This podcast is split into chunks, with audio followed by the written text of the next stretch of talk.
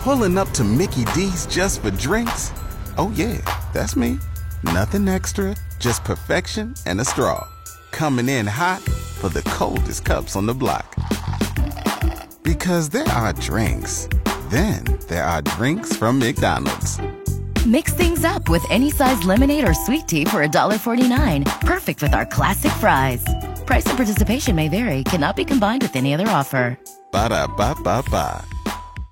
Welcome to what are we calling this thing, Evan? I don't know, but it, we didn't Shift even come change? up. We didn't even come up with the. No, name. you came up with the name of the. I first thought I came podcast. up with a brilliant name, but then I was told no, we can't swear. What was your? Go ahead, I'll bleep it out.